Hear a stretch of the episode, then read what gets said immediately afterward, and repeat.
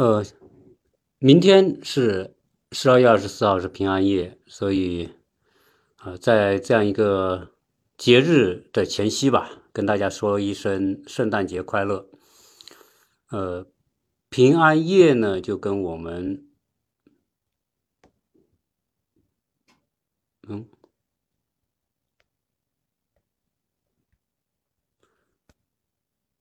对，平安夜就如同我们的除夕啊，所以是一个一年当中啊最重要的一个时刻。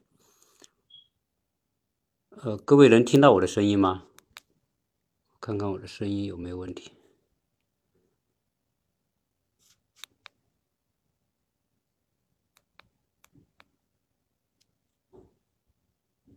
听到到我的声音，好，请回应一下，谢谢。正常啊，谢谢你。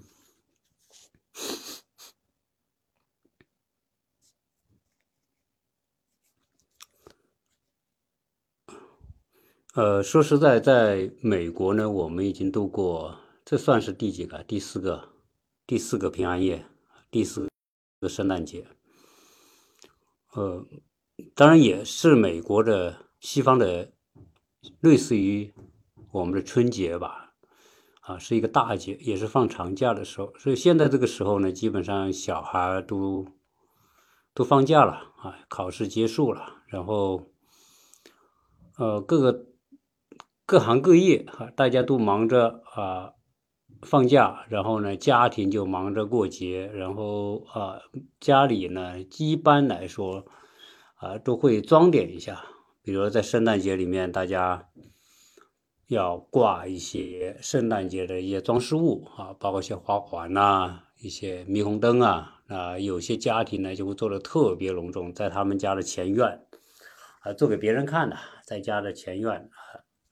用各种各样的这种霓虹灯装饰，到了晚上大家把灯打开，所以对于有些小区来说呢，如果呃都很隆重的话，那有些小区就像看花灯节一样啊，也也挺有意思的。这美国呢，这种这种节日呢，呃，基本上就是一家人大家啊一起劳动。啊，除了打扫院子啊，然后呢挂各种各样的灯啊、布线呐、等等，啊，有的还是特别大的充气的一些啊一些啊一些装饰品啊一些卡通人物啊，所以啊通过这种氛围来营造这样一个节日的气氛。但是我记得 我们小时候的春节和现在的这个过节啊，特别是和美国圣诞节。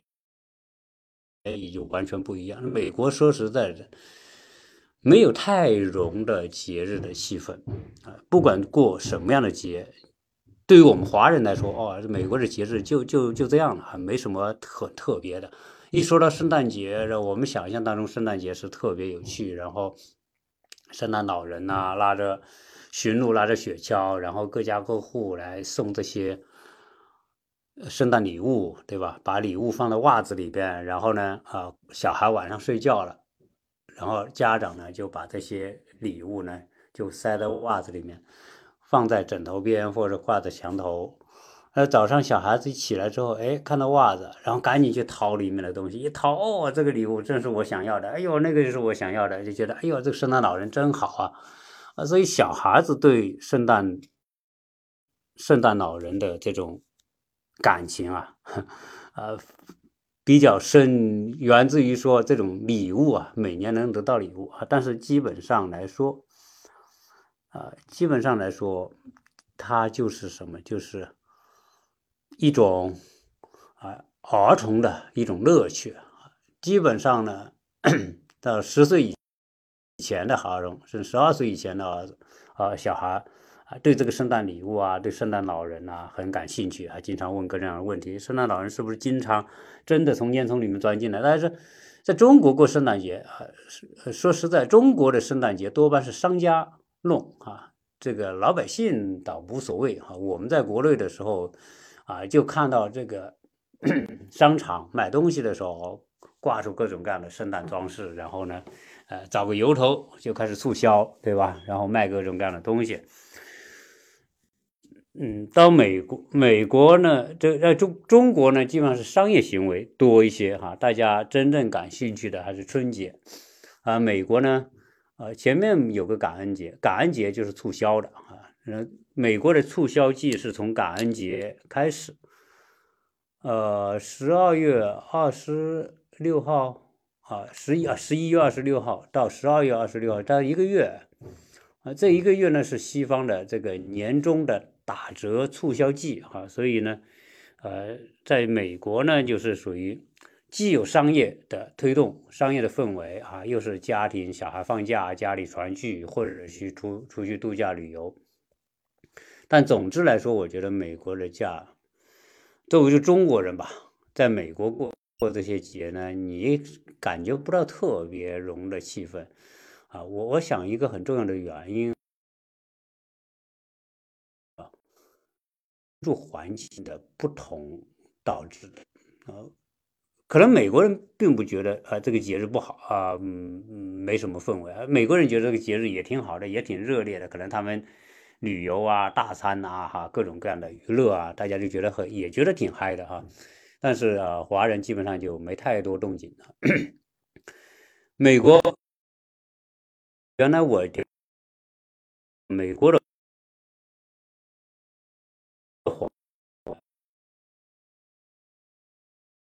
群，都住在哪儿？都住在郊区区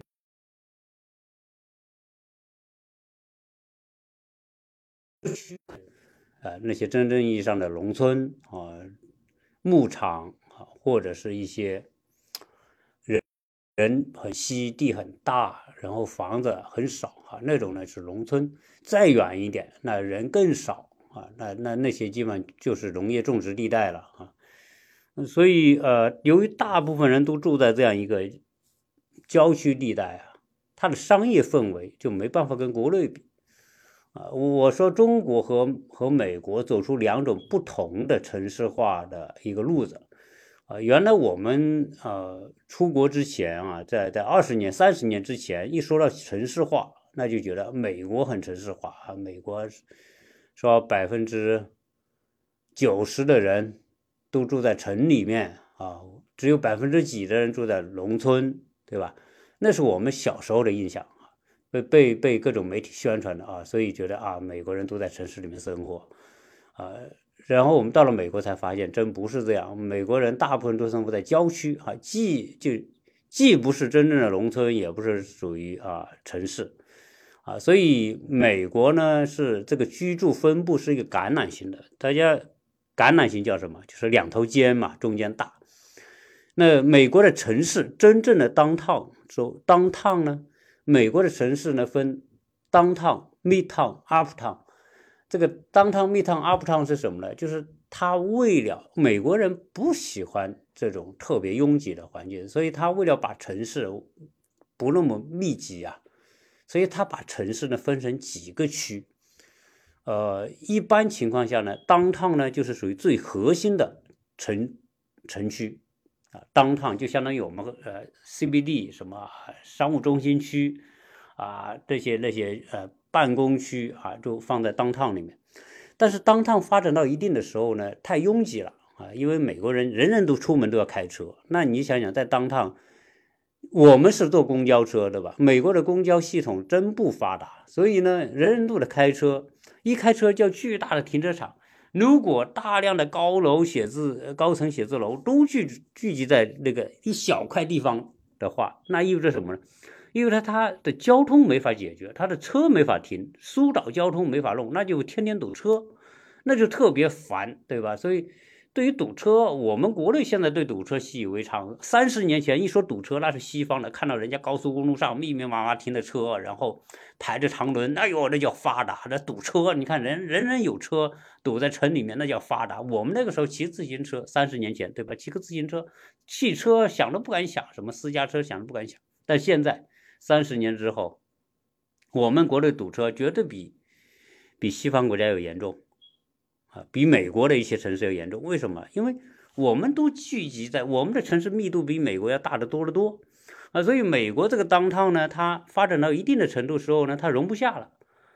它的当趟高楼也，它也不可能盖很高的高楼啊。除了像纽约、芝加哥、哈、洛杉矶的，是当趟盖一点高楼，那高楼都已经五六十层了不起了，对吧？啊，美国真正超过一百层的房子屈指可数，你拿十十个手指头你能够数出它有没有呃超过一百层的房子哈。所以美国超过百层的、超过八十层的房子很少啊。原因就是因为它解决不了个交通问题，解决不了这个车辆的疏导问题啊，所以。它当趟发展一定程度的时候呢，它就它就不能再拥挤了，不能再发展了，不能再建高楼了，那就干嘛呢？啊，就要建一个密趟，密趟就是属于啊中层，中层呢就是属于哎第二梯队哈，你要商业化，商业商业中心哈，你你就建在密趟，就相当于把城市的密集度分散啊，所以一般情况下，你现在在美国的。这些大城市，你要说去看那个塔楼、塔吊啊，就是建高楼不有个塔吊嘛？把房建一百层的啊，这五十层的不有塔吊？中国很多大城市塔吊经常看得到很多，密集度很大。在美国，你基本上你就看不到什么塔吊，因为在当趟里面，它不可能再建什么特别高的高楼，它根本就投这个这个投入产出，它根本就没钱赚。不合算。九幺幺之后，上五十层以上的楼，人那都不愿意去了。那些写字楼，你去啊，你要说啊，我在写字楼在八十层，在一百层，那个员雇员就想，哎呦，这么高啊，这么高，嗯，我怎么有安全感？九幺幺一创，那几千人都死掉，楼都塌了。那那那你要你你要是在八十层以上。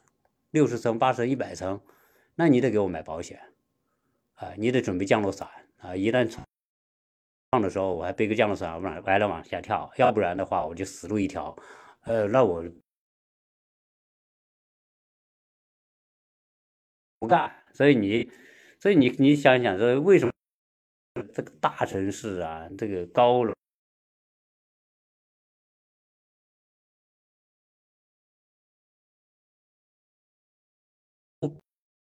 不行，啊，中层啊，中层呢也建很多高楼，在我这个亚特兰大呢有，就有分 downtown、midtown 和和和 uptown，对吧？那 midtown 呢就是也是一些第二阶段发展起来的一些商业啊、写字楼啊，或者是一些服务业啊等等，啊，有一些高楼，但基本上这边的高楼嗯都不超过五十层，三四十层最多。啊，超过五层、五十层就是这边的这个最高的高楼了哈，所以它不会往上建，不是它建不了，不是它不能建哈。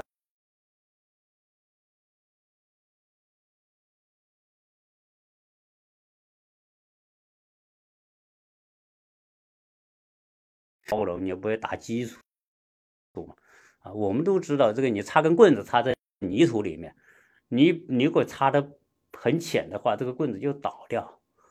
你必须必须插的很深啊，这个棍子才能够基于泥土的这种力量，它能够立得住啊。那你建你要建个五六十层、七八十层，你看看国内都要挖地下要挖几十层，挖几十米下去，对吧？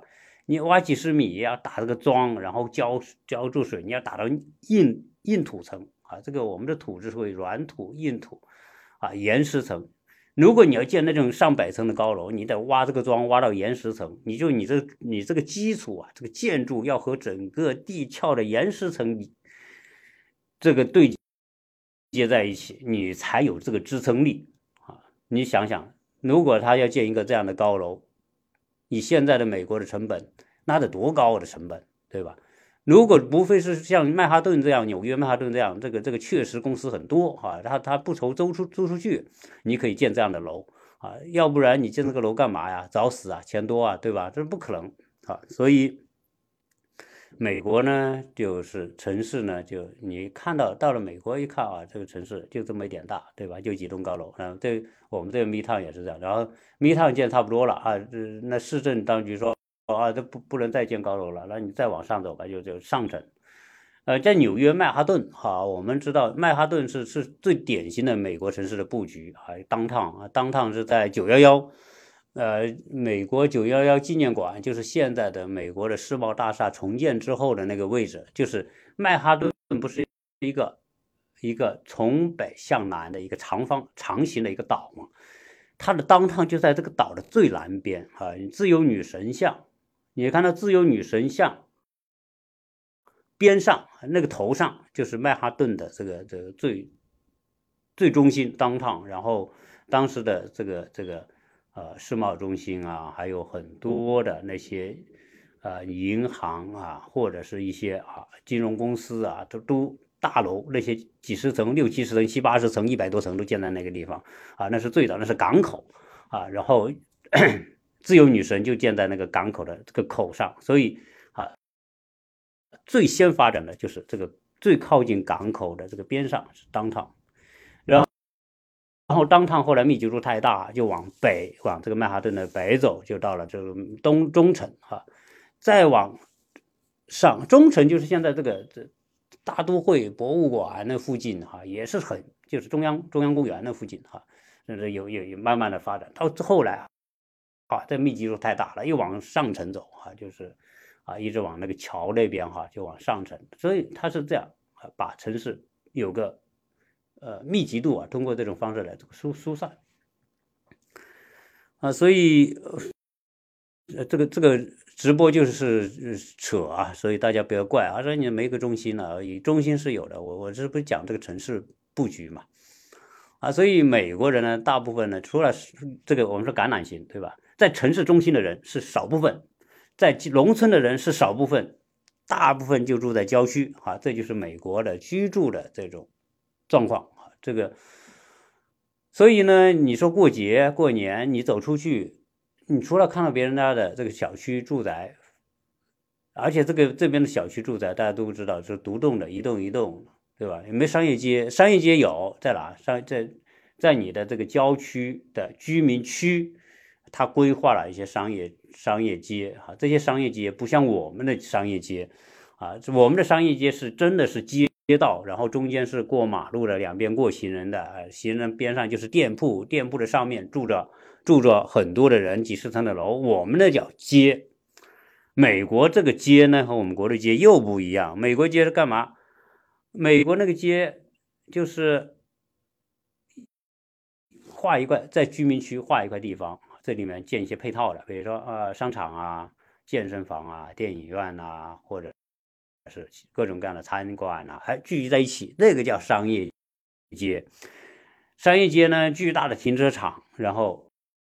好，跟那个商业街结合，那你所以你走了这种商业街，你也没太多氛围，哈，因为什么？因为店家啊，最多是在玻璃门上贴一个打折啊，或者是啊促销啊，或者什么。你像奥特莱斯啊，大家都去过奥特莱斯吧？啊，国内的奥特莱斯，美国的奥特莱斯，到过美国旅游的人，我想都去过奥特莱斯啊。如果是跟团的话，导游都会带大家去购物购物，对吧？然后到到呃，实际上。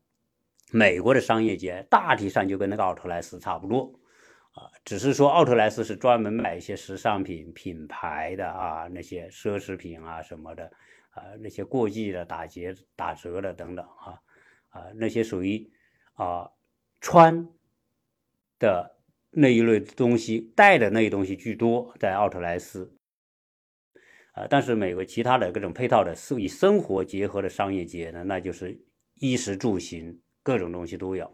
美国买车有专门的卖车的车行，那也是一个商业中心，只专门卖车为主。那在美国的郊区呢，它就是这种商业的业态。那这种商业业态，你就想想，你说步行街没有，很少。美国的步行街很少很少很少啊，所以呢，嗯，人呢就人气呢就没办法聚集啊。那国内。呃，由于这些年啊，这这近二十年所建的这个房地产，大型的商业中心呐，大型的只要是城市里面啊，那就是街，然后街一条接一条，一条接一条，所以呢，啊，家家户户商业商场都贴出拿出各种横幅啊，扎了各种花呀，然后这个节日的气氛呢就做得很浓，所以在国内的节日气氛那就比美国要浓得多。啊，所以这个是不同。哎，这个也想到我们小时候，就说了过节的氛围吧。啊，今天就以过节的这个话题为主来跟大家聊。呃，我们记得小时候几岁的时候吧，过节，那个时候过节和现在国内过节不一样啊。虽然我来这边三年，基本上我想现在。国内的过节和呃和三年前应该没什么太大区别吧，因为毕竟中国这个商呃这个城市化、商业化都已经到了一个平台期，所以我相信这几年和三年前不会有太大变化。呃，小时候呢，那七十年代啊，因为我们印象最深刻的就是七十年代的这个过节。呃，那个时候家家户户都比较不富裕吧？那大家过个节呢，就显得特别隆重。为什么？因为过节有有好吃的，过年呢有新衣服穿所以那时候穿新衣服是件很特别喜庆的事情，对吧？那开开心啊啊！一穿新衣服，人都精神了，都觉得特别啊，这个很很很幸福的感觉。现在没这感觉了，现在天天穿新衣服，有时候甚至我我相信我们的听友啊，你特别是喜欢购物的、购买买时装的这些女听友哈，这个在这我不是不是说啊，不是批评大家，不是批评大家，就是说就是说我们大家现在生活富裕了嘛，我我想这些。条件好的这些听友，特别是女听友，喜欢购物，对吧？女的比男的喜欢逛街，那女的一逛街逛一天不累，对吧？一一回到家就开始腰酸背痛，背痛就是叫老公跟我捶腿，老公跟我揉背，对吧？这个这个到了家就觉得累了，在在逛商场的时候，那精神抖擞，男的一个个像拈鸡的是拈公鸡似的跟在后边，对吧？提提东西啊，我就这样啊。但那后来呢，我太太也很理解我，哎呦，说你。你对逛街不感兴趣，然后啊，他说这样吧，逛街我我逛，你你就在车里待着，所以大家 会知道，我经常跟大家做节目，就是就是待在车里啊，等太太逛街的时候，然 后跟大家做的节目，啊，我太太有时候也会逛完一天回来啊，逛街很开心，很兴奋，逛完街回来晚上就说，哎呦，我的腰痛啊，我的腿痛啊，跟我揉一揉啊什么的。啊，这个时候呢，你就心情好就揉一揉呗，对吧？啊，有时候心情不好，我也会说，哎呀，算了，我好多事啊。就是有时候人都是这样情绪的动物嘛，啊，那那那毕竟这种东西呢，就是啊，看看看情况。所以，他说说到说到逛街啊，所以啊，我们。过节哈，就是一件特别开心的事情。然后大现在大肆采购。我们说七十年代呢就特别穷，过过个节呢就有向往的好吃的哈。那我们过节过年哈，主要是过年吧，因为因为对比来说吧，这边的圣诞节就是国内的春节嘛，相当于我们国内的春节。所以，呃，我们那时候过春节呢，呃，家里。就买不起很多点心，主要吃点心。那个时候啊，这商很多的东西啊，叫叫为什么说那个时候是农业时代？就基本上要自给自足啊，就是你自己做，自己满足。甚甚至就是住在城市里面的人啊，也一样啊。我们后我们在从农村住过，后来也在城里住过。在城里住，你很不是什么东西都能买得到的，所以所以呢，你就是自己做。过年呢，就办年货，办办年货。啊，和最多的就是吃的啊，年货里面呢，我记得就是腊肉，对吧？腊鱼这些腊肠，就是要要去啊，做自己灌香肠啊。所以现在这些，我们到现在啊，就是就是会做这些东西啊。比如你叫我做腊肉，我会做；叫做腊香肠、腊鱼、腊什么，我都会做啊。从哪来的？这就是小时候看家长过年的时候干那些活。在旁边看，打打下手，帮帮忙，哎，这些看着看着就有记忆，所以你现在叫我做的这些东西，我会做啊，因为我有这段经历。那你说现在叫我们小孩来做这个东西，他就不会做了，他没这个经历啊，你说怎么搞腊肉？那他的门都没有啊。当然现在有个好处，那不会就是在抖音上啊，在北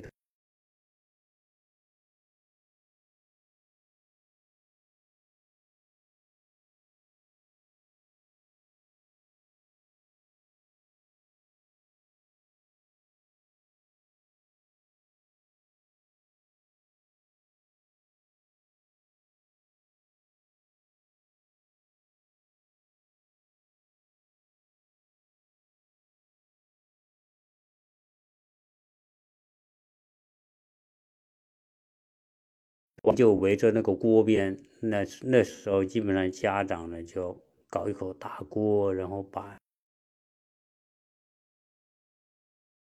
那种脆脆的那种金黄色的，那就是零食了。然后来了客人，对吧？就是一个盘子哈。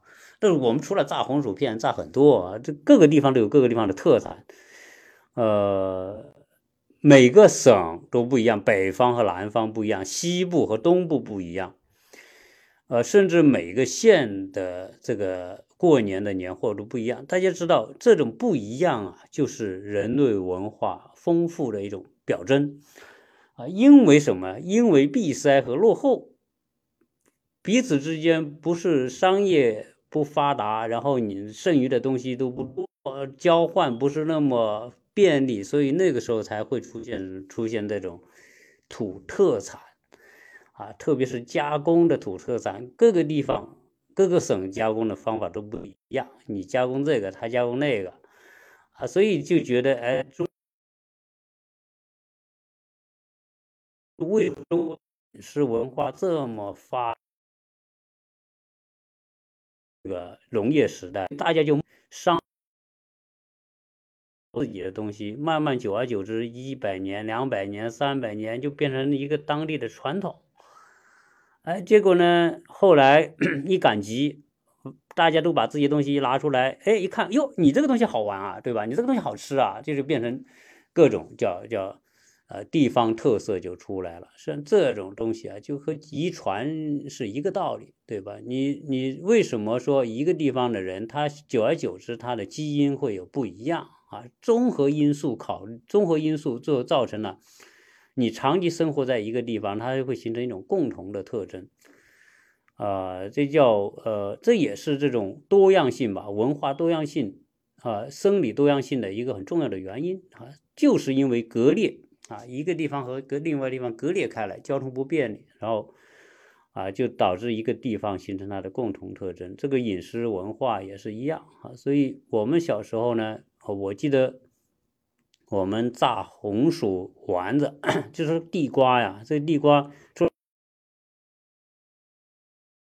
跟糯米粉呃呃揉在一起，揉完之后呢，就做成那个丸子啊，做成各种馅，做成丸子，然后放在油锅里炸，一炸炸出来是金黄的，很香的。然后过年的时候啊，就是。它一炸就炸一坛子，很多大家，然后每每年过年的时候呢，大家就拿出那个东西来吃。按按按理今天我这期节目，我这期节目应该是过年聊啊，但是就圣诞节就把这个话题都聊完了，那那那那也这样吧，就，所以我们小时候呢，就就炸那个红薯丸子，还有做那个糯米做糍粑啊。我说糍粑不光是我们那有，江西、湖南。湖北、呃，四川、安徽很多地方都有，就是产糯米，那把糯米呢蒸蒸熟之后呢，拿锤子在那个铁，在在那个那个石头的这个这个大瓯里面去打打打打打，把米打碎之后呢，最后冷却就结成一块很硬的一块糯米。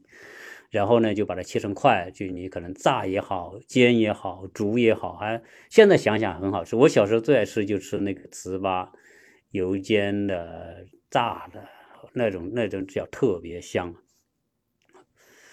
啊。所以小时候呢，过年那一阵子，家长忙，我们就围着锅边看，一边他一弄出来，我们就开始吃。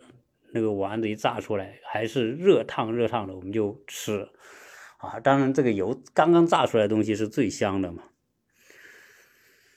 呃，所以呃，国内我们小时候呢，过年呢就基本上啊很多事情，然后呃，主要守岁，就是除夕夜守到半夜十二点，十二点到一点，一点之后呢，大家就等到初一了，初一了，大家就开始去放鞭炮，啊，就沿着街，那时候小时候我们的街是很破破烂烂的，都是那种砖瓦一层的砖瓦，就是就是现在很多旅游景区的那。那种那种破房子，然后街道都是石板路啊，都水泥路都没有。那我所以七十年代还是呃旧城改造之前都是那种状况。呃，有点断，有点断吗？啊，大家说这个断断续续，大家反馈一下。如果是觉得有点断断续续的话，就说一声啊，我看看是不是啊哪里有问题啊，所以。然后我们呃过年呢就放鞭炮，拼命就是那种小鞭炮，威力不是很大的，噼里啪啦噼里啪啦，把一串鞭炮拆成散个一个放在口袋里，然后呃拿一根香或者拿根香烟，问大人要一根香烟，然后就放鞭炮沿街啊，就就小时候就玩这些东西啊，有些调皮的就拿那种特别厉害的那种电光炮，就是那个威力比较大的，然后呢。啊，点着之后呢，往那个河里一扔，然后那个鞭炮呢在水里面爆炸，嘣，在水里一炸呢，就把这个水里的鱼也震晕掉了啊，然后再把鱼捞起来。这反正那时候就那那个时候的玩法吧，啊，没那时候呢，小孩都是成群结队啊，所以呃，想到七十年代了，基本上都是属于。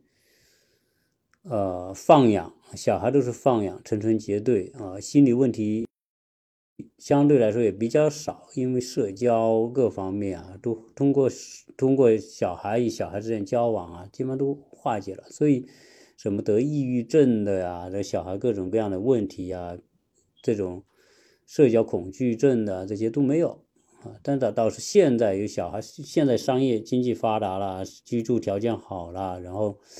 这个社交这一块就退化了啊，现在都是网网络社交，呃，媒体社社交啊，所以这种情况之下就觉得啊是有，所以有时候我经常会问啊，到底对我们现在的发展是进步还是后倒退啊？有时候你说不清。你你说商业文明、物质文明、科技文明，对吧？这些这些层面来说是是在向前发展。但是人的幸福指数，人的对过去的美好的回忆里面，我觉得有些东西啊是在失去很多东西。所以这个啊一直也也也和我个人的理解是一致的，就是任何的社会啊，它在获得当中进步，但同时呢，它又会失去东西，或者有些方面会变得退化和倒退啊。这个这个这个就是很很这个一体两面，你没法避免。如果能够这样去，如果从这个角度去解解理解理解的话呢，就是未来我们这个社会还会有更多的变化。这种变化甚至有很多变化是我们不愿意看到的，但是你都你都不得不面对，就是因为社会的发展、科技的进步啊，它会带来人与人之间的封闭啊。另外一种模式的封闭，虽然我们说现在好像这个世界啊，这个无所不在，对吧？你打开手机，世界尽在手机里面啊，然后你通过手机就可以看到世界任何角落发生的事情，但这个确实都是一个虚拟世界的东西。呃，人与人之间，嗯，变得那种这种社交、亲情、这种友情各方面都变得被。无形的被这种东西所隔隔离了，所以虚拟世界的这种交往和现实世界的交往，它有本质的区别。但是我们现在在这种环境之下啊，也慢慢的漠视了这种这种本质的区别。那谁也改变不了这种趋势，所以大家只能是慢慢的去去适应了这样一种变化啊。但总之呢。这种变化呢，啊，这个扯远了啊，就是从讲到小小时候过年，呵又扯到这个，反正这个直播嘛就是这样。如果大家有什么问题啊，大家大家大家可以提啊，大可以基于大家的一些问题呢，可能我啊可可能会做一些话题的一些方向的转变。那所以，我讲到美国过年哈，实际上我是从最初美国，因为因为明天不平安夜嘛，所以一直讲讲到中国，讲到哈，讲到这个小时候的一些记忆。啊，所以美国的过年呢，呃，明天大家特别今年疫情之下，大家都不出门，所以你说你说过年，美国过年，圣诞节，呃，在这里过了好几个圣诞节之后，感觉这个就是和中国来比呢，我觉得美国的圣诞节不如中国的过年有味道。虽然中国现在过年也已经退化，已经退化到这个没有什么值得留恋的。啊，对我们这一代人来说，哈，因为我们是经历了四个时代嘛，从农业时代到工业时代，对吧？呃呃，就是就是这个这个后工业时代啊，然后我们要到信息时代，我们经过这样四个时代来说，啊，最有味的还是属于呃农业时代的过年啊，现在的过年就相对来说没那么好玩。呃，如果所以美国呢，加上说实在的，你说我在这里每天聊美国啊，我也很惭愧。对对，美国的文化呢，啊，我我觉得我也不能说我很了解啊，始终来说啊，都是从面上的观察多。啊，嗯，美国美国的这种日常生活各个方面，它很城市化。所谓城市化，不是说城那个城市，这是就是很固定化。基本上来说，大家生活就就就按部就班的情况比较多。美国社会和中国社会一个一个最巨大的区别就是人情的差异。呃，中国是个人情社会，美国相对来说，美国也有人情，不是美国没有人情，只是美国的人情对对他们的生活的决定性。没那么强。中国，当然，中国的人情社会也在慢慢的基于信息的时代啊，商业时代，慢慢的也在减弱。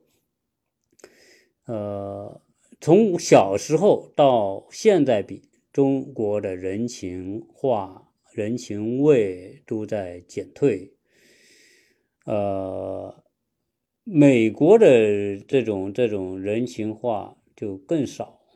当然，中国呢，由于这种这种人情社会啊，这种人如果讲到人情社会，就一定要讲到中国的一个特征，就是就是虚呃灰灰色灰色呃潜规则和灰色地带啊。那中国呢，这个文化里面有潜规则和灰色地带啊。这个美国呢也有，但是美国没有决定性的。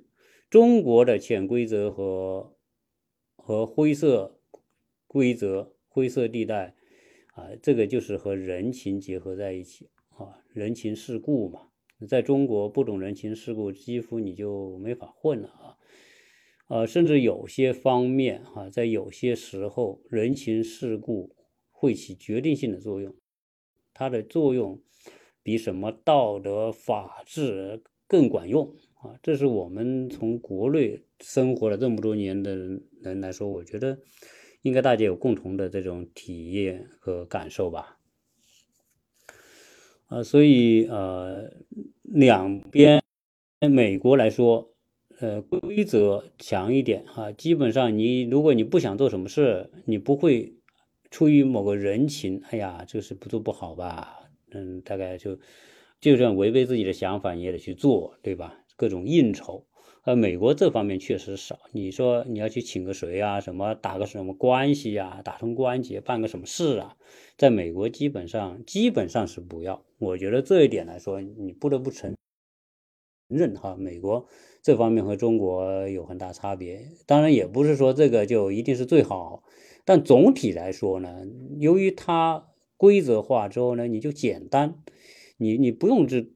也因为你简单，你不用去请人呐，托人办什么事，你的应酬就少了很多。我们国内的应酬，大部分不就是因为你要请你要维持某种关系，对吧？你要你要请别人帮你办什么事，你不就得去应酬嘛？你不请人嘛，送礼嘛。所以中国的请客送礼多半和人情世故和和请人要办事或者维持某种关系是是是必然联系。到今天为止，虽然中国这个人情各方面退，呃，这个这个减退了一些，但是总体上来说，只要活在中国。这种环境，呃，国内那种环境，你就不得不去做一些事情啊。我觉得没有什么好与不好啊。我说这个不是批评它不好，这是中国的文化生态啊。我们要面对啊。我们出来美国之后，我们不没有说请客啊，什么应酬啊，一年到头啊，在美国一年到头，我们不用请一次客哈，都可以不用请。就是没有义务说去请谁，但是呢，但是在美国呢，由于华人与华人之间有些关系好的，大家还是会啊，那个就是属于自愿的，不是属于被迫的啊，不是我不愿意做这个事情，我还要去做，对吧？不是这个，呃，在美国更你不用说什么把钱塞在酒瓶子里呀，把钱塞在鱼肚子里呀，去给什么领导送个礼呀什么，在在这里，在这里就没这个事啊，所以。呃，在中国呢，这个当然你说人情世故，它也会增加某种节日的氛围。到了节日，大家就要忙着拜年，特别春节要忙着拜年啊，拜年送礼啊。现在不送礼送卡呀，送什么送这个啊？你得意识到啊，这个意思意思啊，在中国，这个说中国文化特别有趣的意思，就是这个意思变成特别含内涵特别的丰富。呃，美国有人问疫情啊，这个呃，据官方宣布是免费的哈，官方宣布，因为它采购不贵，呃，十美元一一支，有的是几美几美元一支，呃，官方承诺是免费给大家接种的啊。到目前为止，我还没，因为刚刚开始嘛，所以具体细节，呃，我还不能确定啊，但我估计会是免费的啊，因为这个领导人啊，他要。他承诺，他要他要拉拢这些选民啊，他总总得办点事啊，所以，当然，嗯，美国你就算是，呃，一人打两针，对吧？那就算二十美元了不起，你也也没多少钱嘛，对吧？二十美元乘以三也是六十美六十亿六十亿美元，所以这个美国还是输得起，所以基本上是这样吧。哎呀，这位听友很幸福啊！你二十年没给领导送过礼，在国内这个难得哈。这个这个，我不是说嘛，这个没有好与不好啊。送礼呢是人情世故，有时候你不是，呃，虽然你在中国这样啊，就是大家重注重这个礼节，礼多人不怪。你给领导送了，你不给领导送，领导不怪你。你给领导送了，领导总会给你有个好印象。我们为什么要去做这些人情世故、送礼请客，就是要维持一个好印象嘛。好印象后面意味着太多的机会，在一个单位里面，一个机会十十个人争，那你说除了看能力啊、看本事之外，那就看平时你是吧？印象，领导对谁印象好，这东西。没有对与不对，反正你不不愿做，不做不这个也没有错，对吧？做了对你也没坏处啊。基本上在中国就是这样。哎，这你不给领导送礼，嗯，这很嗯，这个不奇怪，对吧？你凭本事吃饭嘛。但是呢，你这社会关系，你你也得维持吧？走亲戚你得去走吧，是吧？这个我觉得我说的是这个，所以。呃，美国呢更简单啊，就是这样。呃，人情有一种负面的印象啊，说这个一种拉关系啊什么的有负面的印象，但是人情呢也增加了中国文化的某种魅力啊。有人情的社会呢，它总多一些东西；有人情的社会多一些细腻的东西。这种细腻的东西呀。也可以说，呃，反映在中国的语言上啊，特别是我们说话，对吧？只可会意不可言传。所以这种会议和言传呢，就让中国文化变得很丰富啊。是莫言写的小说，为什么得诺贝尔奖啊？就是他有很多很丰富的东西。这个呢，在于西方文化里面就少，它直直白。西方文文化直来直去，是就是好就好，行就行，不行就不行，那它就很直接。中国呢，不行，他不能说不行；好，不能说不好，就是就是他要用很多很多语言呐，你得去理解。所以老外你要学中国文化，要学到某种很精深的地步啊，你要能理解这种人情关系的用语的时候，那你的文化对中国文化那就真的达到了这种。高深的境地了哈，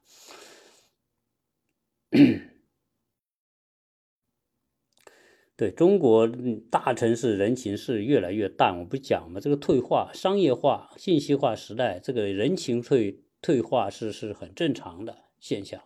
我们在国内的时候，在广州、在上海、在北京。出个门，你一看这个车那架势，根本就不愿出门，对吧？哪怕就是隔个十里地都不愿出门，停车也懒得停，啊，总之是觉得麻烦。还是我这里要扯到另外另外一个话题，就是城市越大，这个人的距离越远，是因为啊，它这个这个密集度达到一定的程度啊，它会产生负面影响。所以城市为什么现住在小城市比住在大城市幸福指数要高呢？这是很正常。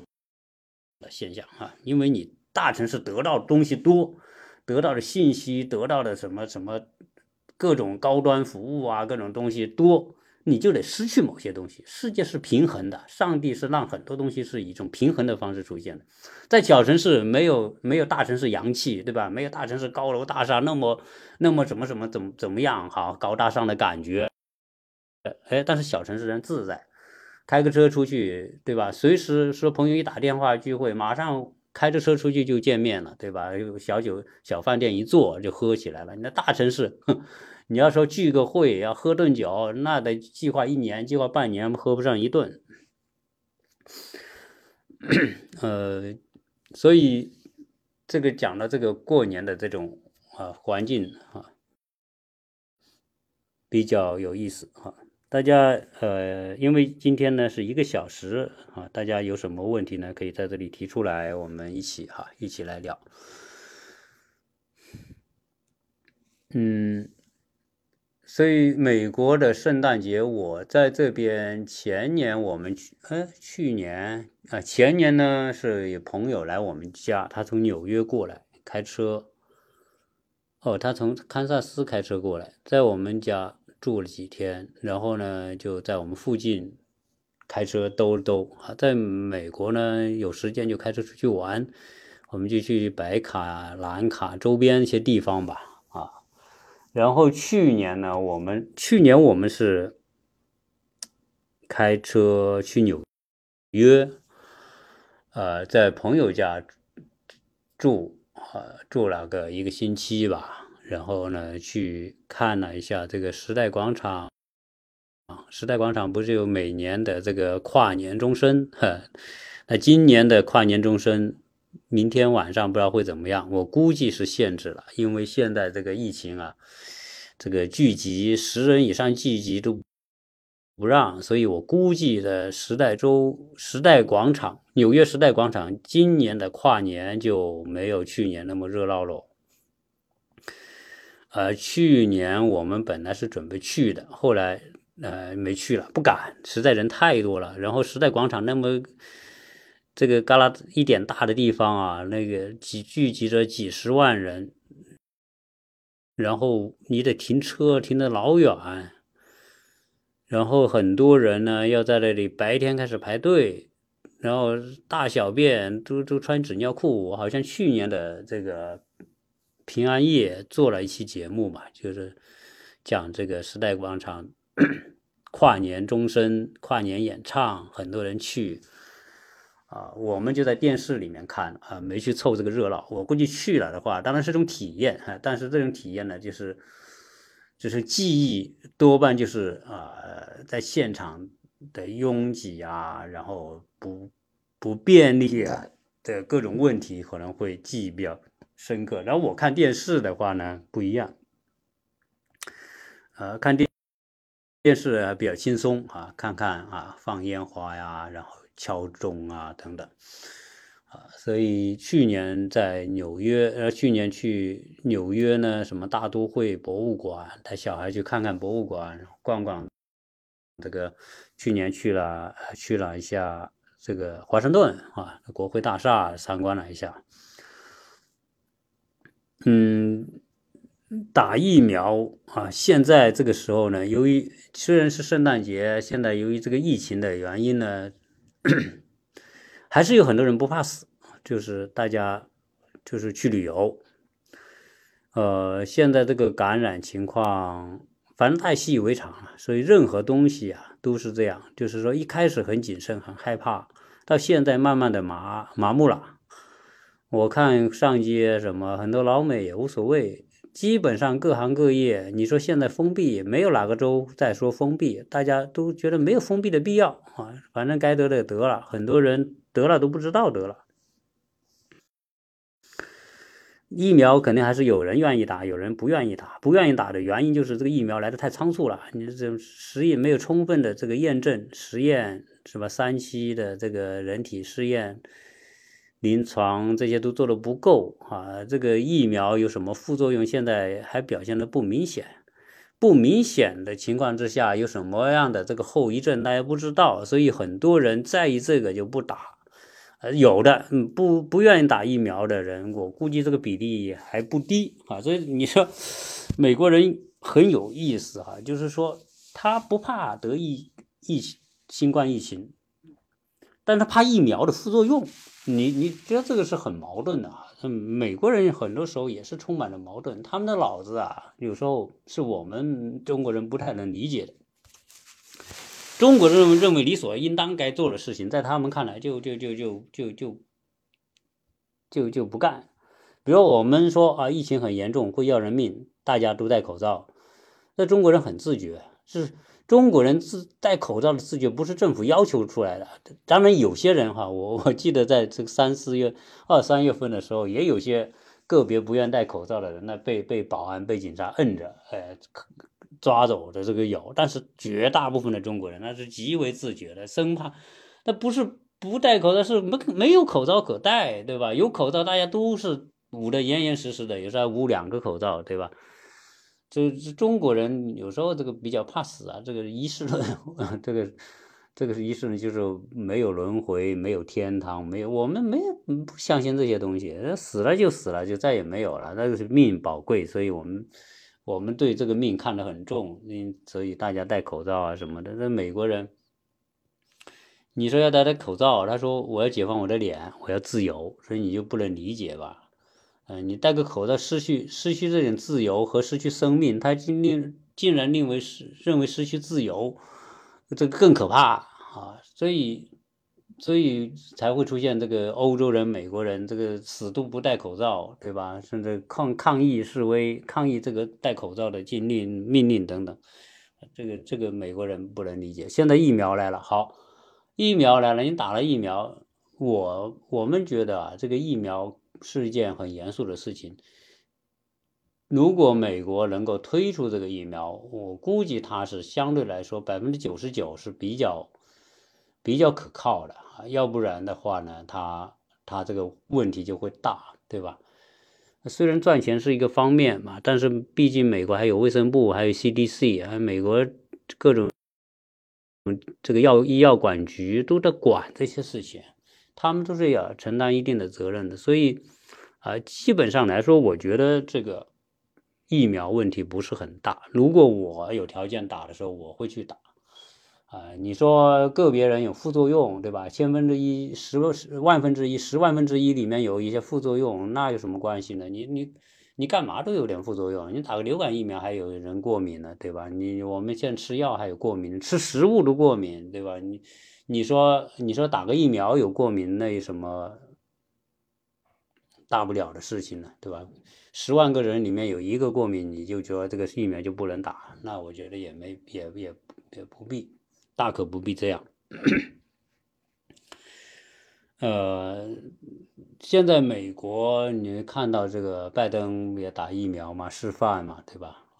然后鼓励大家去打疫苗。先是跟一些都一样，但是各国都是先给一些啊公共部门的要接触很多人的那些工作人员打，医生啊，什么警察呀，各种口港口啊、机场啊这些，对吧？打打完之后再给一些老人打。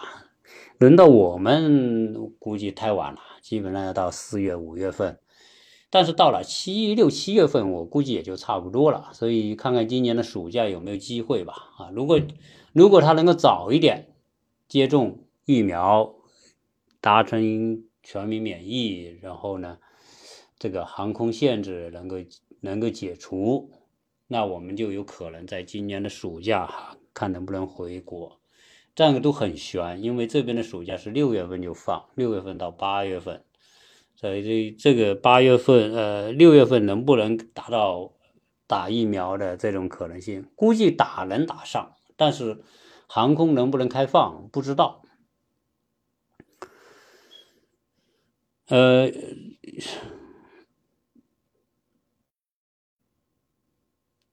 大大家说的这个，这个关于拜登的年龄的问题，这个，呵就是大家觉得他是个悬念吧？所以，但基本上我觉得问题不大。大家说说他挂，我觉得不会有太太大问题。呃，拜登也是九死一生啊，经历了很多啊，经历的多的人，他的他的抵抗力、生命的耐力反而会强啊。他做过很多很严重的手术啊，脑部手术啊，什么得过很严重的病，这种人能活下来的人。呃，反而他的这个生命会会会长，所以我觉得他干四年没问题，他挂的可能性也不大。呃，大家这这大家都是种猜嘛。好，今天呢，呃，就跟大家聊了聊关于这个两这边过圣诞节、平安夜哈，这个感觉。呃呃，基本上这边啊呃这边的家庭在过节的时候。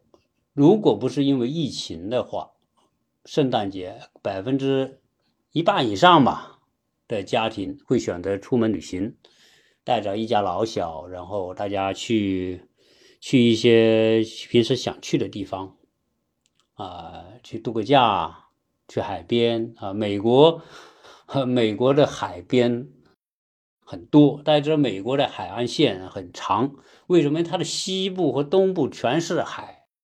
岸，所以它这个这个几万公里的，它应该是有有几万公里吧？我知道佛罗里达就差不多有几千公里哈，这个一两万公里长的这个海岸线啊，所以有很多的海滩。美国人呢，凡是在东西两岸的人呢，多半都会选择去海边玩，所以美国的海边的度假的地方很多。呃，我们在洛杉矶是去了洛杉矶啊，几乎所有的海滩都去玩过，但是北加州去的少，呃，西雅图也没怎么去，要有机会要去。本来是准备是去年的寒暑假去西雅图去阿拉斯加的，呃啊，今年暑假，但是呢，由于这个疫情的原因，暑假哪也没去。今年的圣诞节哪也不能去，啊，只能待在家里。然后呢，跟大家做节目也很好，对吧？大家有听友说这个在家过年安全第一，是的。这个这种情况之下，哪怕是国内啊，我相信也有很多人会以安全为重啊，选择在家过年，这也很好。实际上过年啊，不在在哪，而在于跟谁在一起过年。我觉得这个特别重要。啊，就我们现在这样一个信息时代的人，回归心灵特别重要啊！这个我们现在生活越来越丰富，物质越来越丰富，信息越来越发达，但是我们离自己的内心越来越远。所以刚才讲亲情在退化，你别说亲情退化，我们自己对自己离自己内心都越来越远，那那亲情为这个这个会退化，也就变得。啊，不奇怪了，这可能就是社会的异化吧。啊，这种科技变得越来越强大，科技越来越主宰了人类之后呢，这个人类社会越来越异化成一个科技为主导的时代。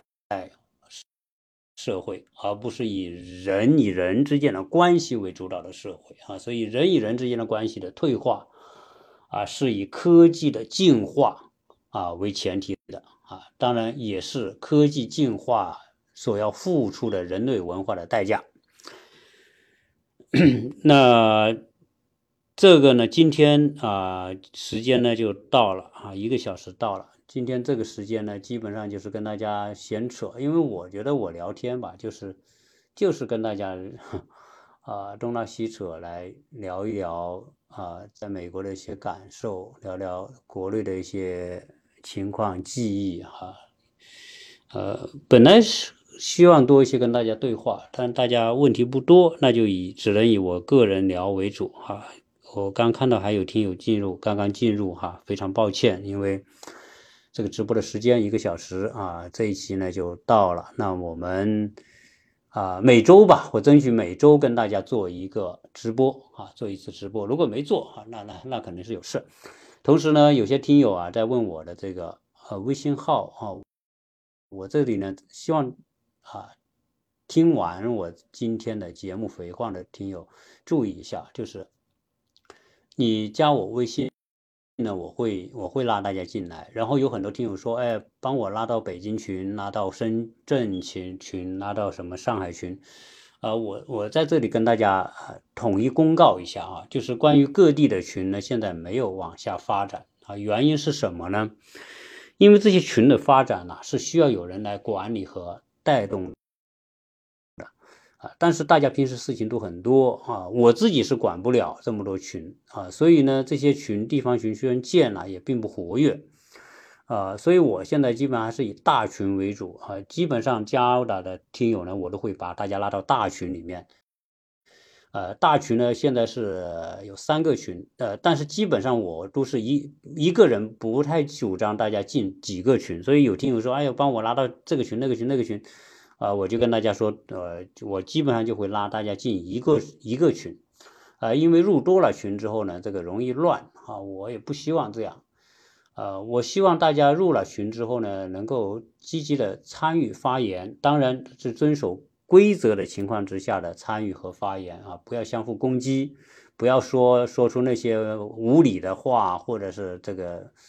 这个对人有伤害的话，哈，一一旦有这种情况，只要看到都会被清除、剔除出去的。所以大家啊，要要明白，呃，一个群呢是靠大家用心来维护。小建了的各个地方的小群呢，如果是大家啊有人积极来推动呢，可能他会人会多一点。要不然的话呢，啊，我也不太想建很多地方群。